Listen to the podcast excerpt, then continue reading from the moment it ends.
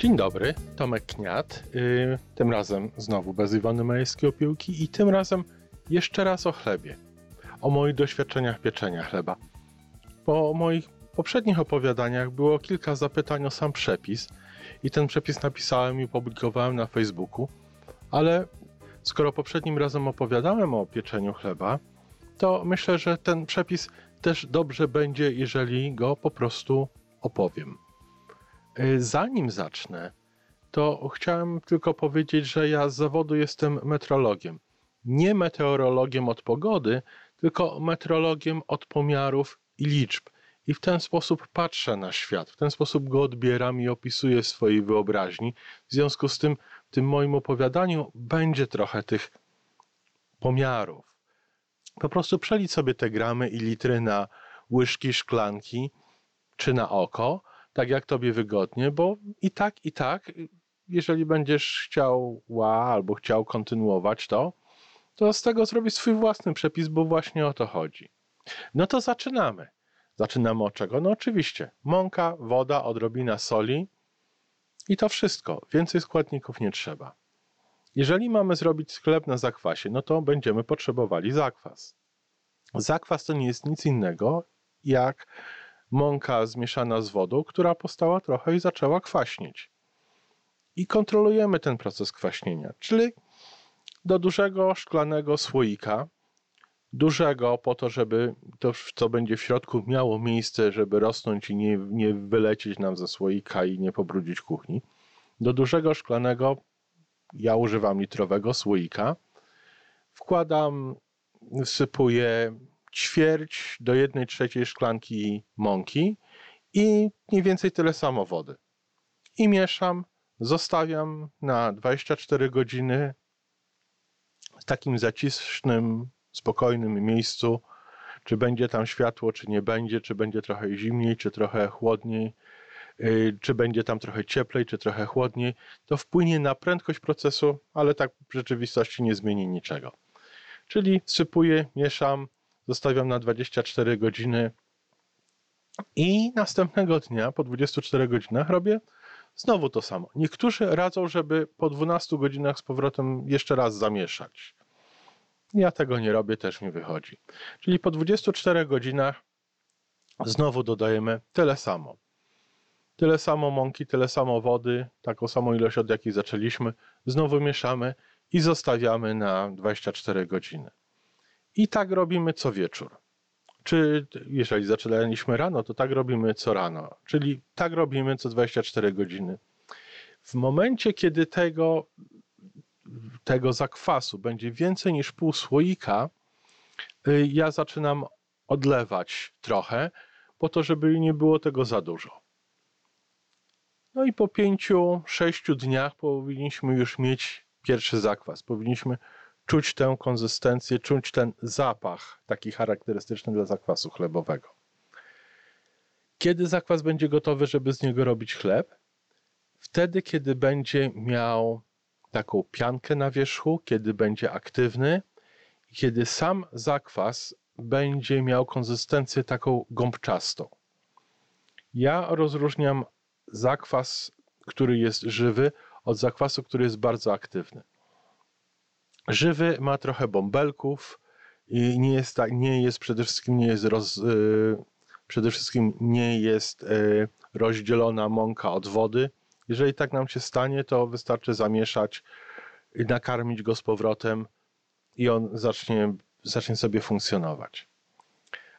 Jeżeli wyciągam zakwas z lodówki, bo po zrobieniu, chleba, po zrobieniu chleba chowam zakwas do lodówki, dopiero go, e, dopiero go doprowadzam do, do temperatury pokojowej przez noc i następnego dnia go trochę karmię. Jeżeli mamy ten zakwas, który żyje, ale nie jest taki bardzo aktywny, to do drugiego słoika odlewam tego zakwasu tak mniej więcej na centymetr, półtora na dole i dodaję jedną czwartą szklanki wody i jedną czwartą szklanki mąki do tej odrobiny zakwasu na dole słoika. On nam się wtedy uaktywnia i po 12 godzinach dodaję pół szklanki wody i pół szklanki mąki i po trzech godzinach od tego już ten zakwas powinien się wręcz buzować. Powinien chodzić na pełnych obrotach. Te procesy można przyspieszyć i zwolnić temperaturą. Jeżeli nam zależy, żeby było cieplej, to trzymajmy zakwas w temperaturze ciała, jakieś 35-36 stopni. E, ja staram się tego nie podgrzać więcej niż 40, po to, żeby się nie poparzył. Jeżeli chcemy, żeby proces rośnięcia zakwasu na tyle zwolnić, żeby go nastawić wieczorem, a mieć zakwas gotowy na rano, to na górę tego, tej substancji kładę jedną lub dwie kostki lodu. To się ochładza i cały ten proces przebiega wolniej. Najważniejsze dla mnie jest, żeby ten zakwas miał właśnie taką gąbczastą, lekką konsystencję. Można sprawdzić biorąc y, trochę zakwasu na łyżkę i kładąc go delikatnie na wodę. Ten zakwas powinien się utrzymać na powierzchni wody. No i mamy zakwas. Potrzebna jest jeszcze mąka i woda, żeby z tego zrobić ciasto. Mąkę namaczam. Y, bardzo ważne są proporcje. Ja y, proponuję, żeby zacząć od 70% wody na 100% mąki. Czyli jeżeli robimy chleb, tak dla prostego rachunku, z kilograma mąki, zaczynamy od kilograma mąki, to do tego dolewamy 700 ml wody i mieszamy. Później, w miarę doświadczenia, w miarę tego, jak poznasz tę sw swoją mąkę, to może zmienić tę proporcję. Tej wody może być 80% albo 60%. To będzie wszystko zależało od tego, jak, jak ty mieszasz ciasto, jak urabiasz tę mąkę, jaka jest wilgotność w domu, jaką masz samą mąkę i od tego, jaki chcesz mieć chleb. Z tym po prostu trzeba się pobawić i próbować. Ale na tym etapie, w tym momencie najważniejsze jest, żeby mąka zmieszana z wodą postała przez kilka godzin. Dwie, trzy godziny. Ja do tego używam miksera. Sypuję mąkę, wlewam wodę, włączam mikser. Ten mikser wymiesza. Nie chodzi o wyrobienie na tym etapie, po prostu chodzi o to, żeby cała mąka nabrała równej wilgotności. Mamy, już potem mamy tę wilgotną mąkę. Dodaję znowu na kilogram mąki dodaję 140 gramów zakwasu, tego lekkiego, takiego zbąbelkowanego i 30 gramów soli. I znowu, chcecie mieć chleb bardziej słony? Dodajcie więcej soli, mniej, mniej. I zaczynamy proces wygniatania ciasta. I wydaje mi się, że przy całym tym pieczeniu chleba, z jednej strony to jest najbardziej satysfakcjonująca część, a z drugiej strony najważniejsza. Jest chyba tyle sposobów ugniatania ciasta na chleb, ilu jest piekarzy. Ja sam nie jestem piekarzem, dla mnie to jest hobby, dla mnie to jest zabawa. E, taki najpro, najprościej, najbardziej znany chyba, to jest ciasto, które leży na blacie do, do, na blacie do ugniatania. E, I to ciasto podstawą dłoni się naciska i rozciąga, i potem zakłada z powrotem połowę na wierzch. I znowu rozciąga się w drugim kierunku i zakłada na wierzch. To jest takie rozciąganie i zakładanie. I to na przykład dwiema dłońmi można robić, jedną ręką. Chodzi o to, żeby porozciągać to ciasto. Ja swoje ciasto robię w misce, w dużej metalowej misce i po prostu wkładam palce między ciasto a brzeg miski, łapię to ciasto między, między palce a kciuk, wyciągam i zakładam. I potem obracam trochę miskę i znowu wkładam, łapię, wyciągam, zakładam. Obracam i tak dookoła. I staram się ciasta nie ugniatać. Zależy mi, żeby jak najwięcej powietrza zostało w tym cieście.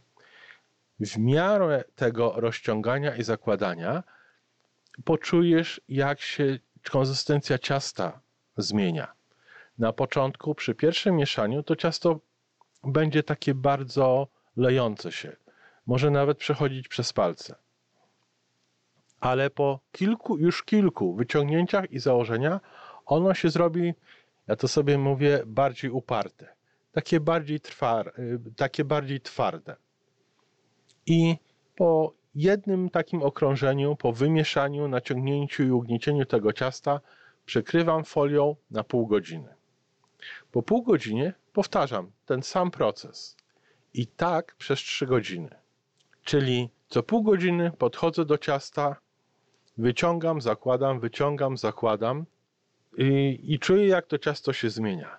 Już przedostatnie, ostatnie to rozciąganie czy zagniatanie ciasta będziemy czuli w palcach, jako one ma zupełnie inną konsystencję.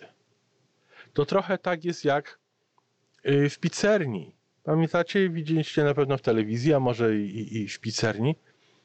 To ciasto, z którego robi się, na którym robi się pizzę, jest bardzo elastyczne. I do tego właśnie chcemy doprowadzić z naszym ciastem. Przy pierwszym mieszaniu, jakby, jakby byśmy podnosili ciasto do góry, to część nam zostanie w ręce, a część zostanie w misce. Przy przedostatnim, ostatnim mieszaniu, już tak po dwóch, dwóch i pół godzinach, to ciasto jesteśmy w stanie podnieść do góry i ono będzie powoli się rozciągało pod swoim własnym ciężarem, aż z tego ciasta uzyskamy film, przez który samo światło będzie widać, będzie jaśniejsze. I o to właśnie chodzi. I teraz trzeba pozwolić ciastu urosnąć. Już mamy ciasto, w którym te łańcuchy glutenowe są poukładane. Dajmy mu teraz rosnąć.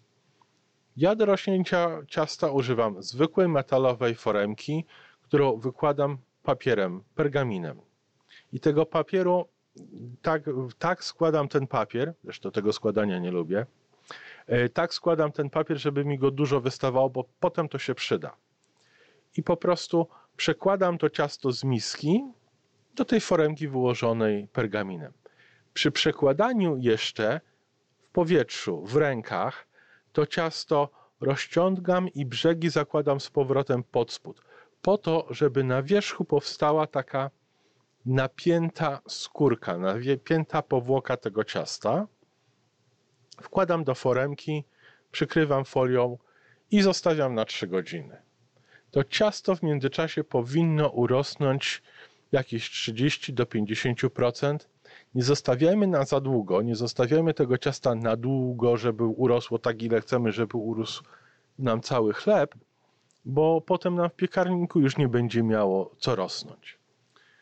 Czyli zostawiamy sobie ciasto na rośnięcie gdzieś w kącie, w ciepłym miejscu i znowu postawimy to ciasto w miejscu, gdzie jest cieplej, to będzie szybciej. Jak postawimy w miejscu, gdzie będzie wolniej, można włożyć do lodówki na noc wyciągnąć następnego dnia i pozwolić mu dalej rosnąć.